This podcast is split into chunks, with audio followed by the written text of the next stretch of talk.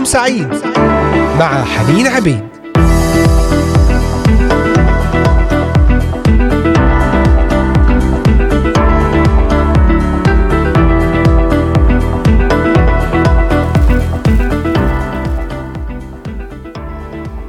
أهلا وسهلا بكم أحبائي المستمعين والمتابعين لإذاعة صوت الأمل. من هنا من الأراضي المقدسة أجمل وأطيب التحيات لكم جميعا أينما كنتم وانضممتم إلينا من مختلف بلدان الشرق الأوسط بلدان أوروبا كندا أمريكا أستراليا.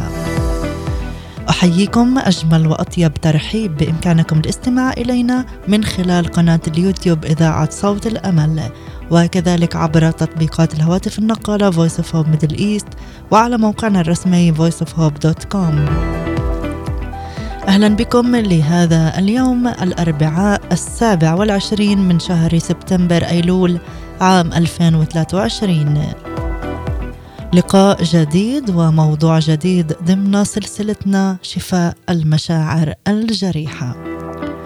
اكتبوا إلينا بتعليقات ومشاركات أفكار وطلبات الصلاة على صفحة الفيسبوك إذاعة صوت الأمل. وتابعونا على منصتي التليجرام والإنستغرام Voice of Hope.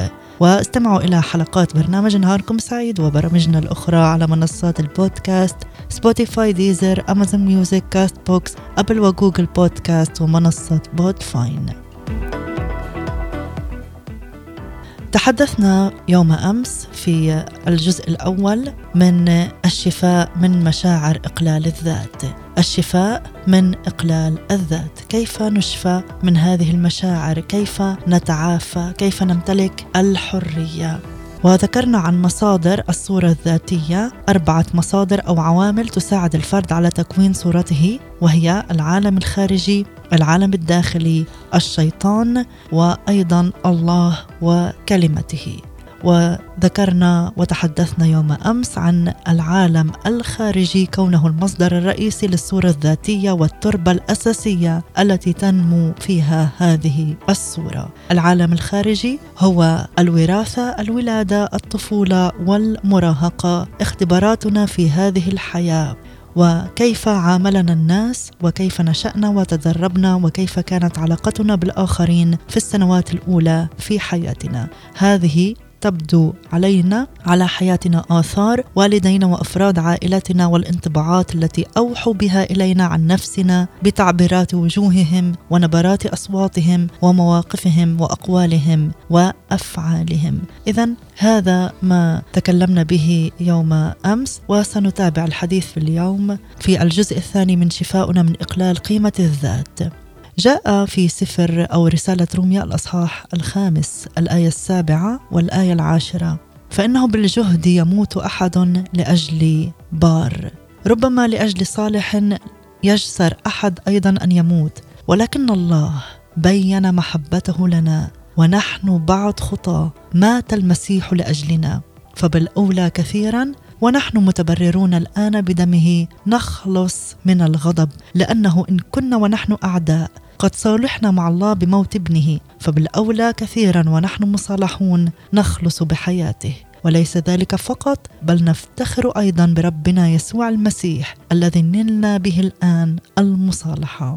وقال الرب يسوع المسيح في إنجيل متى الأصحاح الثاني والعشرين تحب الرب إلهك من كل قلبك ومن كل نفسك ومن كل فكرك. هذه هي الوصية الأولى والعظمى والثانية مثلها تحب قريبك كنفسك. بهاتين الوصيتين يتعلق الناموس كله والأنبياء. مفهوم المرء لنفسه هو مجموعة من المشاعر والمفاهيم سبق أن تبناها بالنظر إلى ذاته.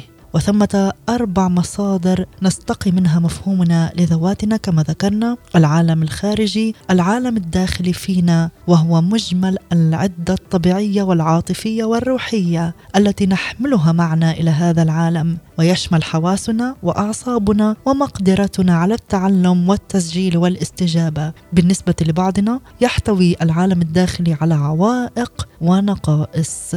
فيستحيل أن يتشابه طفلان تماما إذ يختلف الطفل الواحد عن الآخر بصورة عجيبة اختلاف رقائق الثلج ويرتكب الوالدان خطأ إذا اتبعا طريقة واحدة لتنشئة جميع أطفالهم وكأنهم متشابهون وجميع الوالدين يفهمون ما نقول. فرب ولد يشبه الشخص العنيد حتى يضطر والداه لاستعمال العصا لجذب انتباهه. فماذا نقول في تربيته ورب ولد رقيق تلك النبتة التي تنكمش إذا لمستها بحيث لا يضطر أبواه إلى رفع اليد أو الصوت لحمله على الاستجابة. لهذا من الخطأ أن نظن بأن مجموعة واحدة من المبادئ التربوية تصلح لتربية جميع الأولاد ما دامت هذه الفوارق ثابتة بسبب ما نحن عليه من طباع نفسانية وجسمانية مختلفة. ولكن ثمة عامل روحي أيضا وهنا نخالف تعاليم الفلسفة الإنسانية وعلم النفس اللا ديني الذي ينظر إلى طبيعة الإنسان كأنها صالحة في الأصل أو على الأقل محايدة أدبيا. فنحن لا نوافق على هذا الرأي إذ أعلن الله لنا في كلمته أننا لا ندخل إلى هذه الحياة محايدين أدبيا بل نحن ضحايا ذلك الميل الطبيعي إلى الشر تلك النزعة التي تشدنا نحو الخطأ والتي ندعوها أحيانا الخطية. الخطية هي الشيء الوحيد غير الجديد فينا. أحبائي اذا هذا هو موضوع حديثنا لهذا اليوم. الجزء الثاني من شفاؤنا من إقلال قيمة الذات. فتابعونا وكونوا معنا شاركونا بالتعليقات والأفكار على صفحة الفيسبوك إذاعة صوت الأمل. نصلي أن يكون وقتا مباركا. يا رب صد على هذا الوقت بنعمتك وحضورك. المس أذهاننا افتح قلوبنا اليوم لنتعلم ما تريد أن تقوله لنا عن ذواتنا. أصلح فينا يا رب كل نقص كل عقد في الذات كل ضعفات كل أمور من الطفولة شوهت فينا. سببت لنا عقد سببت لنا اضطراب ونظرة قليلة للذات. نظره دونية. نصلي يا رب أن تكلمنا وتخاطبنا. نصلي من أجل كل إنسان يمر بألم نفسي بألم جسدي ايا كان. أنت الطبيب الشافي وحيث كلمتك هنالك سلطان. نصلي من أجل سلطانك على أجسادنا. المس كل مرض كل تعب كل انحناء. قوي يا رب الضعفاء. فرح اليوم. أرجعنا إلى هذا المكان وهذه الصورة التي خلقتنا عليها لننظر إلى أنفسنا من خلال مرآة كلمتك. آمين آمين. كل منظر عمل النعمة مع بيتر زكي ونعود ونكمل وإياكم.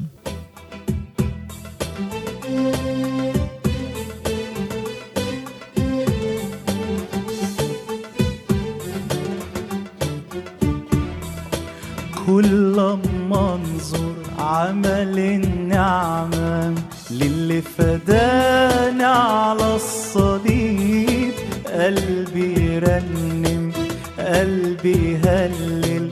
عمري ما أنسى اغلى حبيب. كل لما انظر عمل النعمة للي فداني على الصليب. قلبي يرنم قلبي يهلل عمري ما أنسى أغلى حبيب. حبه ليا عمله فيا. خلى عيني تنظر لي حبه ليا عمله فيا. خلى عينيا تنظر لي وده جه علشاني بدمه فداني. جيت له اداني قلب جديد وبيرعاني ولا ينساني. في كل زماني بحب جديد جه علشاني بدمه فداني. جيت له اداني قلب جديد. ولا ينساني في كل زماني بحب جديد. هو ضامني إيده تحملني وايه يشغلني وأنا سعيد. هو ضامني إيده تحملني إيه يشغلني وأنا سعيد. كل ما عمل النعمة للي فداني على الصليب قلبي يرنم قلبي يهلل عمري ما أنسى أغلى حبيب. حبه ليا عمله فيا خلى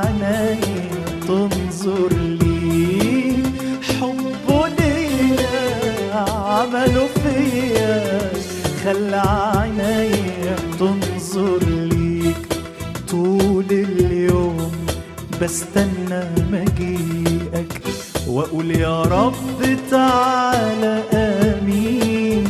ده أنت أمين في كل وعودك مهما طال الأيام وسنين طول اليوم استنى مجيئك وأقول يا رب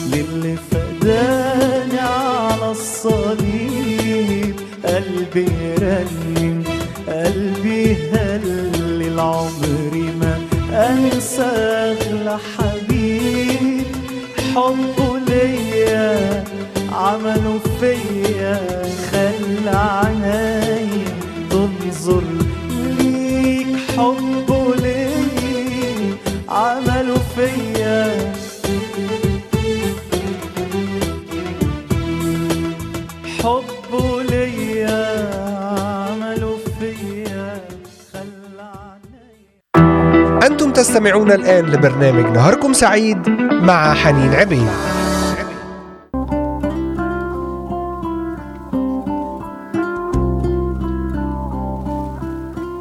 حبه ليا عمله فيا خلى عيني تنظر لي. نتحدث اليوم في الجزء الثاني من موضوع شفاؤنا من إقلال قيمة الذات. شفاؤنا من إقلال قيمة الذات. الخطية هي الشيء الوحيد غير الجديد فينا. ثم إن القوانين والمبادئ المتحكمة في جميع علاقات البشر الشخصية ومجرى التطور الإنساني إنما ضمنت انتقال الخطية من جيل إلى جيل. منذ خرج أبوان الأولان عن طاعة الله وراحا يعيشان حياة قوامها الأنانية والكبرياء فانطلاقا من الخطية الأولى التي سقط فيها آدم وحواء نشطت سلسلة من الأفعال وردات الأفعال تشكو نقصا في الرعاية الأبوية السوية. وترسخت من جراء الإخفاقات المتكررة والجهل وسوء التوجيه في تطلب التصرفات المعينة. وأسوأ هذه كلها ربط المحبة بشروط محددة. ووراثتنا لأبوينا الأولين جعلت كل إنسان ضحية للخطية المشتركة. فنحن لا نأتي إلى هذا العالم محايدين تماما بل مثقلين بطبيعة النزوع إلى الشر على نحو غلاب. فإننا غير أسوياء من حيث دوافعنا ورغباتنا وميولنا. لا اتزان لنا ولا تناسب. ميالون نحو الخطية والخطأ. ونتيجة لهذا الخلل في طبيعتنا تأتي سهام استجابتنا طائشة دون الهدف. يقول أحدهم قبل عدة سنوات عثرت على عبارة مفيدة جدا لإرشاد آخرين وهي أن الأطفال هم أعظم أجهزة تسجيل لكنهم أسوأ مترجمين. ذلك أن الأطفال يلتقطون كثيرا من النقائص التي حولهم وبسبب من الأنانية الموجودة فينا جميعا يسيئون تفسير معظم ما يقتبسونه. مما يؤثر في الصورة الذاتية التي يكونوها لأنفسهم. ومهما أحسن الوالدون في تربية أولادهم يظهر أن معظم الناس يصلون إلى بداية سن الرشد. ومشاعرهم الداخلية تقول أنت حسن ولكني أنا لست حسنا. شعور يكاد أن يكون جزءا دائما من العدة البشرية التي نأتي مزودين بها. ويوضح الكتاب المقدس جليا أننا لسنا ضحايا وحسب بل نحن جميعا خطاه وشركاء في المسؤولية عن هويتنا وعن مصيرنا في المستقبل. فما رأينا ابدا شخصا يبلغ الشفاء التام ما لم يطلب غفران الله لاستجاباته الشخصية الخاطئة مع مسامحته لجميع الذين آذوه أو أساءوا إليه. اذا أحبائي تحدثنا وناقشنا العالم الخارجي والعالم الداخلي فينا وأيضا الشيطان. في عداد المصادر سبق أن اعتبرنا مصدر من مصادر إقلال قيمة الذات هو الشيطان فهو يستخدم شعورنا باحتقار الذات سلاحا فتاكا في ثلاث دوائر يقوم بها الشيطان كذاب وهو المشتكي وهو معمي الأذهان وفي هذه الأدوار الثلاثة يستخدم الشعور بالنقص وعدم الكفاءة وتقليل قيمة الذات لتحطيم الأشخاص ومنعهم من إنجاز كل ما يستطيعون إنجازه باعتبارهم أولاد الله. الله رابعا أيضا واحد من هذه المصادر وبهذا نتحول عن مشكلة ضآلة الصورة الذاتية إلى نبع القوة لتكوين صورة ذاتية صحيحة وسوية. نترك المرض ونتجه إلى علاجه للشفاء منه، لأن ثمة خطوات عملية نستطيع بها القيام للشفاء من إقلال قيمة الذات. اذا مصادر نظرتي لذاتي هي العالم الخارجي، العالم الداخلي أي عالمي أنا، ما يدور بداخلي، الشيطان والله. كيف أشفى من نظرتي السلبية ومن نظرتي الخاطئة الغير سوية عن نفسي؟ ماذا أحتاج؟ ما هي الخطوات التي يجب أن أتبعها سنتابع في هذا بعد الفاصل. دعونا نستمع إلى ترنيمة مع فريق الحياة الأفضل بحبني مش لأني أنا حبيته. فاصل ونعود إليكم.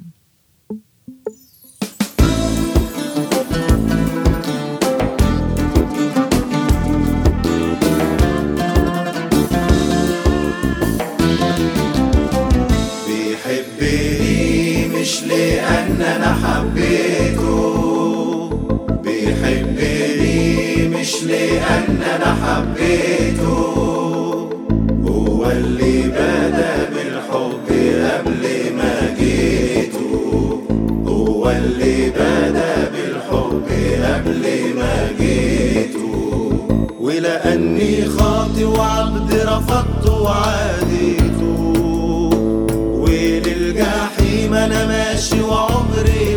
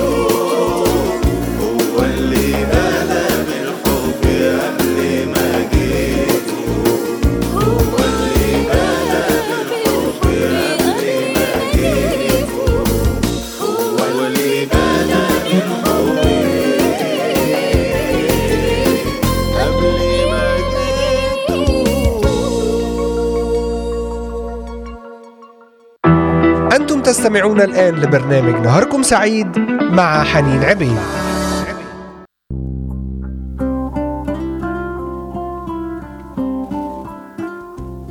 هو اللي بدأ بالحب قبل ما جيت نعم هو الذي بدأ بالحب هو الذي أحبنا أعظم حب.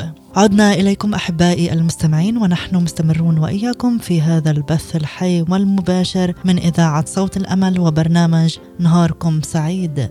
ضمن سلسلة شفاء المشاعر الجريحة نتناول اليوم الجزء الثاني من شفاؤنا من إقلال قيمة الذات.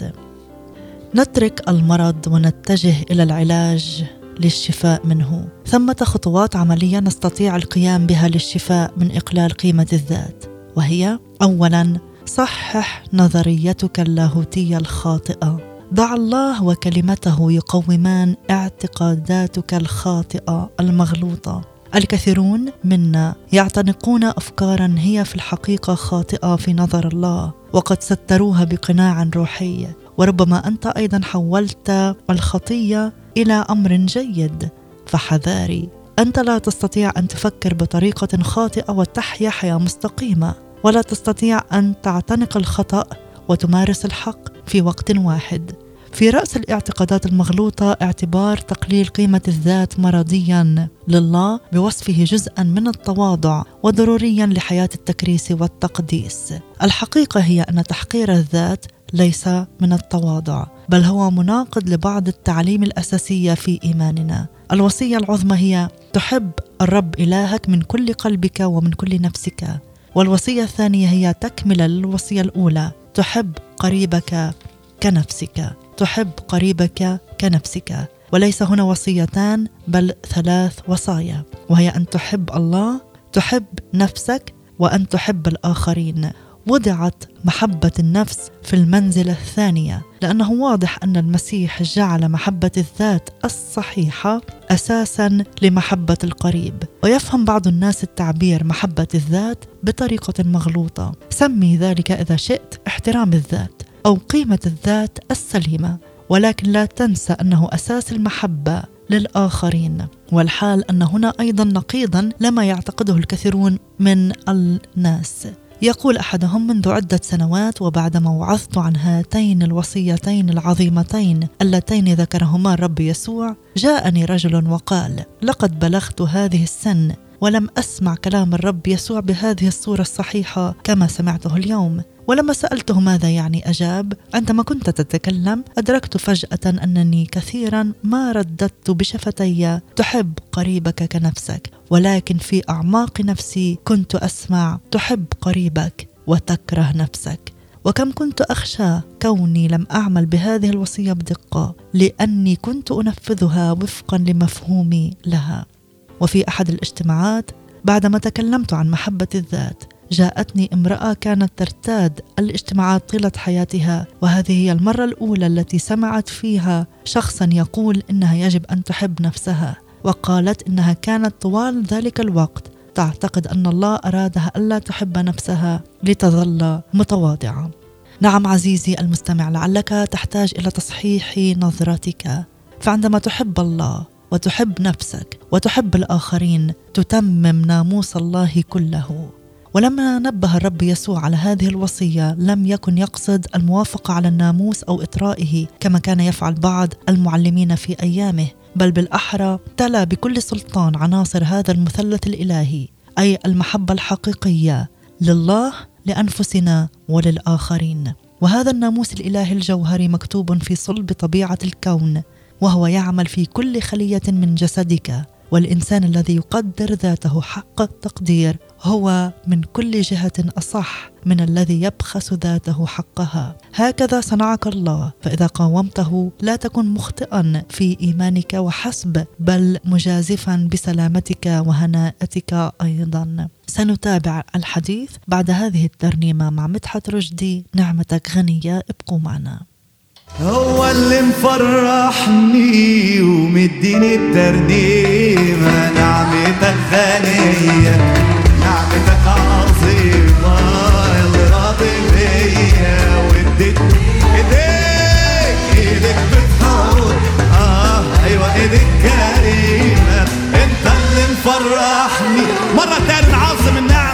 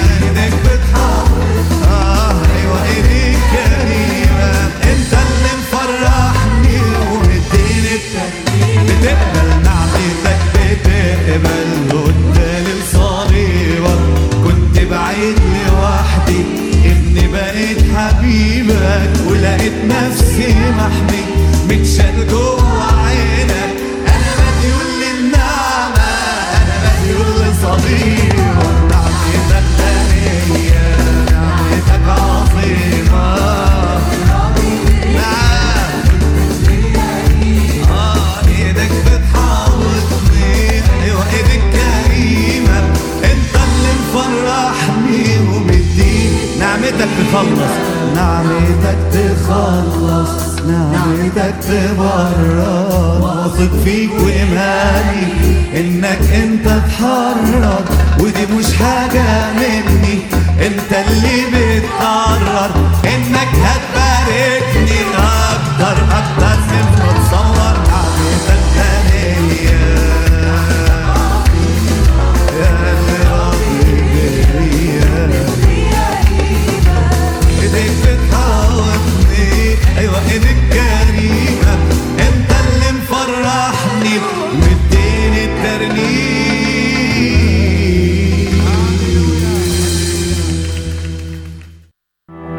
تستمعون الآن لبرنامج نهاركم سعيد مع حنين عبيد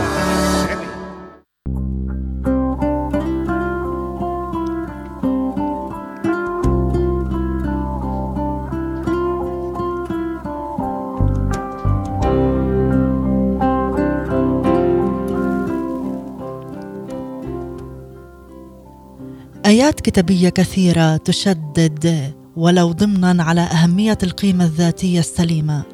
الرسول بولس أعلن صراحة أنها هي أساس في أعمق علائق الحياة وأوثقها. العلاقة بين الرجل وامرأته، قال: كذلك يجب على الرجال أن يحبوا نساءهم كأجسادهم. من يحب امرأته يحب نفسه، فإنه لم يبغض أحد جسده بل يقوته ويربيه. هل انتبهنا إلى ما يقول الرسول بولس من يحب امرأته يحب نفسه وأيضا الرب يسوع قدم مثالا لمثل هذه المحبة إذ يقول كما الرب أيضا للكنيسة. ومن ثم يأكد بولس قائلا فليحب كل واحد امرأته هكذا كنفسه أما المرأة فلتهب رجلها.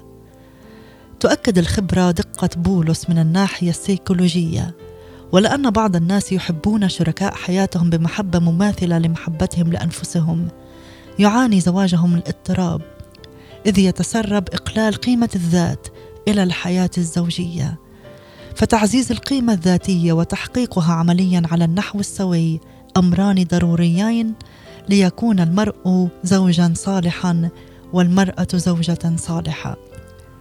وتقدير كهذا للنفس هو أساسي أيضا لتكون جارا صالحا.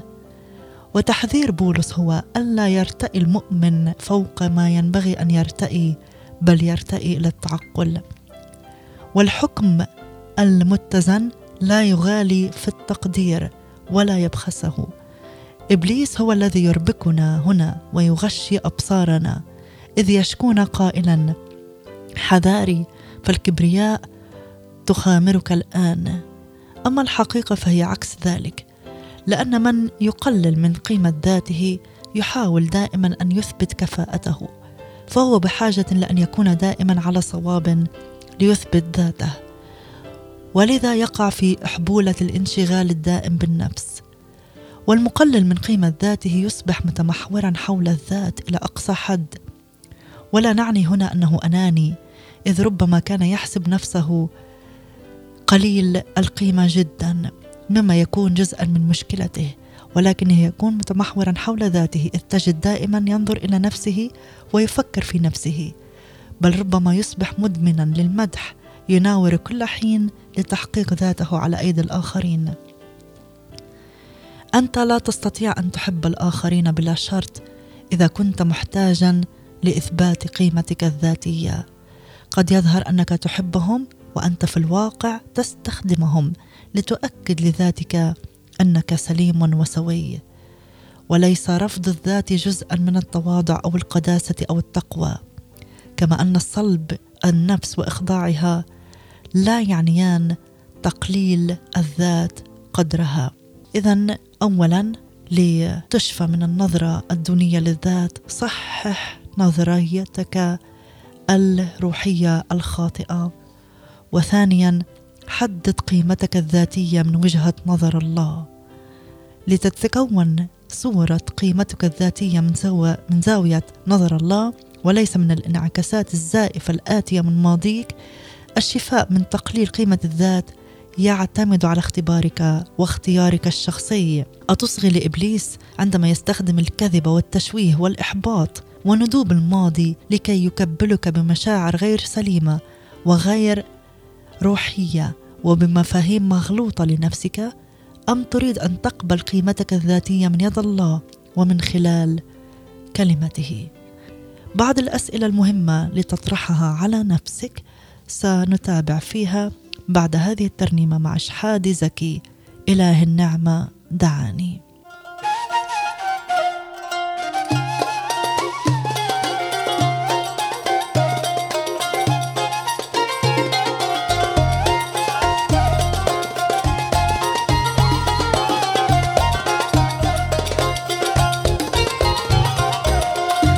إله النعمة دعاني من وسط العالم وناداني بصوته الحلو جلهالي انت ابن حبيبي وغالي.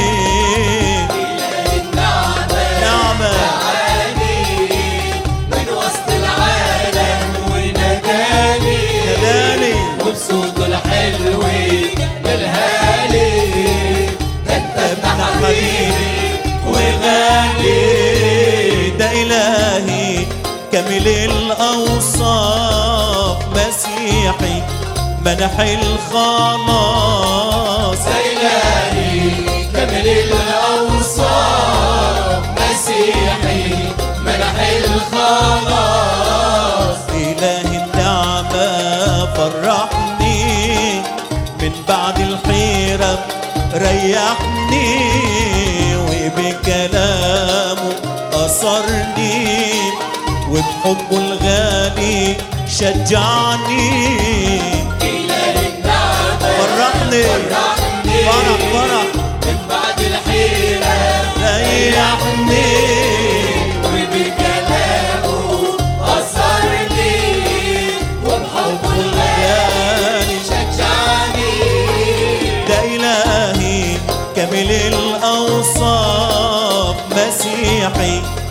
منح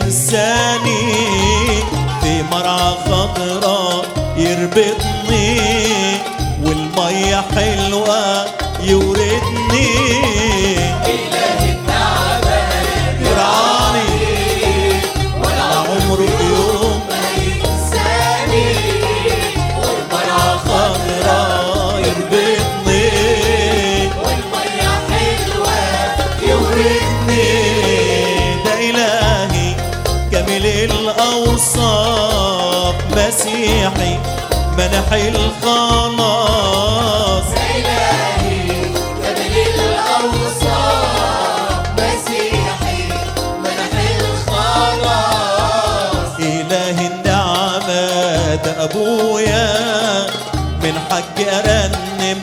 هللويا يا عز يا سعدي يا هنايا لحد ما أوصل سمايا. أبويا أبويا هللويا بالحكا هللويا يا عز لحد ما اوصل سمايا ده إلهي كامل الأوصاف مسيحي منح الخلاص إلهي كامل الأوصاف مسيحي منح الخلاص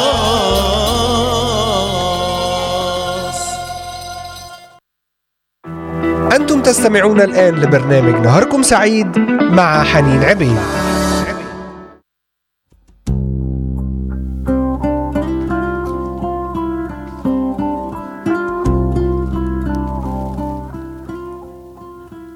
أحبائي في هذه الحلقة نتحدث عن الجزء الثاني من الشفاء من إقلال قيمة الذات.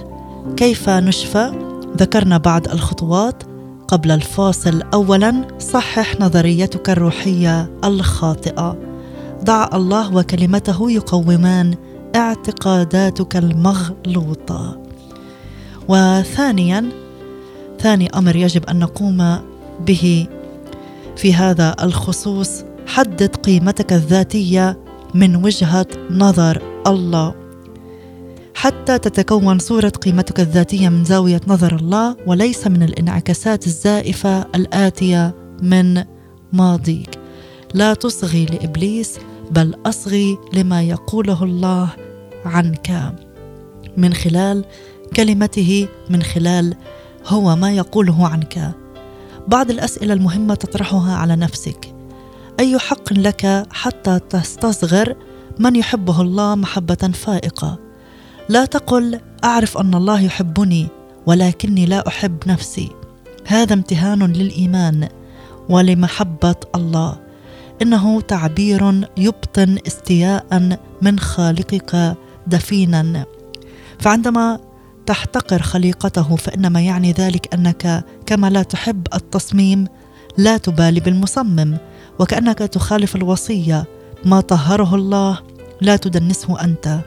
فتخفق دون إدراك محبة الله الفائقه لك وقيمتك الغالية عنده. أي حق لك تستصغر من أكرمه الله إكراما رفيعا. فكر في المحبة الفائقه التي خصنا بها الآب حتى ندعى أولادا له. هذا الكلام ليس مجازيا بل هو حقيقي يشير إلى ما نحن عليه فعلا. أيها الأحباء الآن نحن أولاد الله. هل تظن أن الله يسر باتضاعك عندما تحسب نفسك عديم القيمة؟ وليس لك شأن وأنت واحد من أولاده؟ أي حق لك أن تستصغر من يقدره الله هذا التقدير الرفيع؟ ما هي قيمتك في نظر الله؟ يؤكد الاختبار البشري أنه بالجهد يموت أحد لأجل بار. ربما لأجل الصالح يجسر أحد أيضا أن يموت. ولكن الله بين محبته لنا لأنه ونحن بعد خطاه مات المسيح لأجلنا. أليس لنا أن نرفع الرأس عاليا في ضوء محبته العظيمة؟ أعلن الله قيمتك فأنت شخص يقدره الله أعلى التقدير وأغلاه حتى أنه بذل حياة ابنه الوحيد لفدائك. اي حق لك أن تستصغر من اعتنى به الله ودبر له كل شيء. فكم بالحر أبوكم الذي في السماوات يهب خيرات للذين يسألونه. فيملأ إلهي كل احتياجاكم بحسب غناه في المجد في المسيح يسوع. وليس في هذا ما يشير إلى أن الله يريد منك أن تكره نفسك أو أن تشعر بعدم الكفاءة في ذاتك. أي حق لك أن تستصغر من سبق الله فدبر كل ما هو لخيره. مبارك الله. الذي باركنا بكل بركة روحية في السماويات في المسيح كما اختارنا فيه قبل تأسيس العالم لنكون قديسين وبلا لوم قدامه في المحبة. الله يسر بك قال الرسول بولس أنعم علينا بنعمته في المحبوب. قال عن يسوع حينما اعتمد هذا هو ابن الحبيب الذي به سررت. ويعطينا بولس فكرة جريئة إذ يقول أننا في المسيح واستخدم هذا التعبير نحو تسعين مرة. أنت في المسيح ولهذا أنت في المحبوب. الله ينظر إليك في المسيح وكأنما يقول لك أيضا أنت ابن الحبيب أنت ابنة الحبيبة. من أين تستمد مفهومك لنفسك؟ من التشويهات التي حصلت لك في طفولتك أو من الجراح الماضية والأفكار الزائفة التي برمجت حياتك؟ أم تقول لا لن أصغي بعد لهذه الأكاذيب الطالعة من الماضي. لن أصغي لإبليس الكذاب المخادع والذي يسبب العمى والانحراف. بل سآخذ برأي الله في وأجعله يعيد برمجتي بحيث يصبح تقديره المحب لي جزءا من حياتي راسخا في أعماق مشاعري. كن متعاونا مع الروح القدس. ينبغي أن تضع يدك بيد الله لإعادة البرمجة ومواصلة التجديد. وهذا العمل يتطلب مواظبة يتطلب استمرارية. فلست أعرف أي اختبار يقوى على تغيير صورتك الذاتية بين عشية وضحاها إذ يقول الكتاب تغيروا عن شكلكم بتجديد أذهانكم. الفعل تغيروا في هذه الآية يمثل عملية مستمرة. الكلمة أذهانكم تصف طريقه تفكيرنا ونظرتنا إلى الحياة يوما في يوما. فكيف يتأنى لك أو يتأتى لك أن تعاون الروح القدس لإنجاز هذا العمل؟ اطلب إلى الله أن يكبح جماحك كل مرة تقلل فيها قيمة ذاتك. وحينما تدأب على ذلك ستفاجأ إذ قد تجد أن أسلوب حياتك هو نتيجة مباشرة أو غير مباشرة لقيمتك المتدنية. ترى ماذا تفعل عندما يمدحك أحد؟ أتقدر أن تقول شكرا. يسرني أن ذلك أعجبك وأنا أقدر هذا. أو ترفض الإطراء. إن كنت معتادا أن تستصغر نفسك فإنك تنزعج لفترة اذ توقفت عن تصرفك القديم لأنك تميل إلى الاستمرار في تقليل قيمة ذاتك كما تملي عليك عادتك. ولكن إياك أن تفعل ذلك. هذا أمر غير مستحب عند الله أن نكره ونقلل من ذواتنا. كن محبا لنفسك طبعا بالنظرة الكتابية بالنظرة السماوية بنظرة الله لك. استجب لمحبة الله ودعه يعلمك كيف تحب نفسك وتحب الآخرين. أنت بحاجة إلى محبة ولا تثبيت الله إياك وقبوله لك. وهذا هو عين ما يفعله. لكن بسبب سوء البرمجة الناتج من مصادر شتى. بات من الصعب عليك أن تقبل المحبة والواقع أنك تستصعب التغيير بحيث قد تشعر أن استمرارك على حالك أكثر راحة لك. أحبائي المستمعين في الختام أحثكم وأشجعكم أن تستقبلوا محبة الله الشافية محبة الله الكافية محبة الله التي تعيد برمجة حياتكم. أي صور في النفس فيها أقلية فيها دونية فيها تصغير. قلها يا رب تعامل معي اليوم. اعطنا أن أنظر إلى نفسي بمرآة كلمتك وحضورك وما تقوله أنت. آمين آمين. أشكركم على حسن المتابعة والإصغاء. تابعونا غدا في نفس المكان والزمان عبر إذاعة صوت الأمل. في برنامج نهاركم سعيد وحلقة جديدة ضمن سلسلة شفاء المشاعر الجريحة. محبتي وتحياتي لكم وأترككم مع ترنيمة مع بطرس رزق وجوي يسري. يلي حبك. بشكرك وبعلي الصوت لأنك أنت تحبني يا رب. بنعمة الرب لنا لقاء يوم غد. هذه محبتي وتحياتي نهاركم سعيد. يلي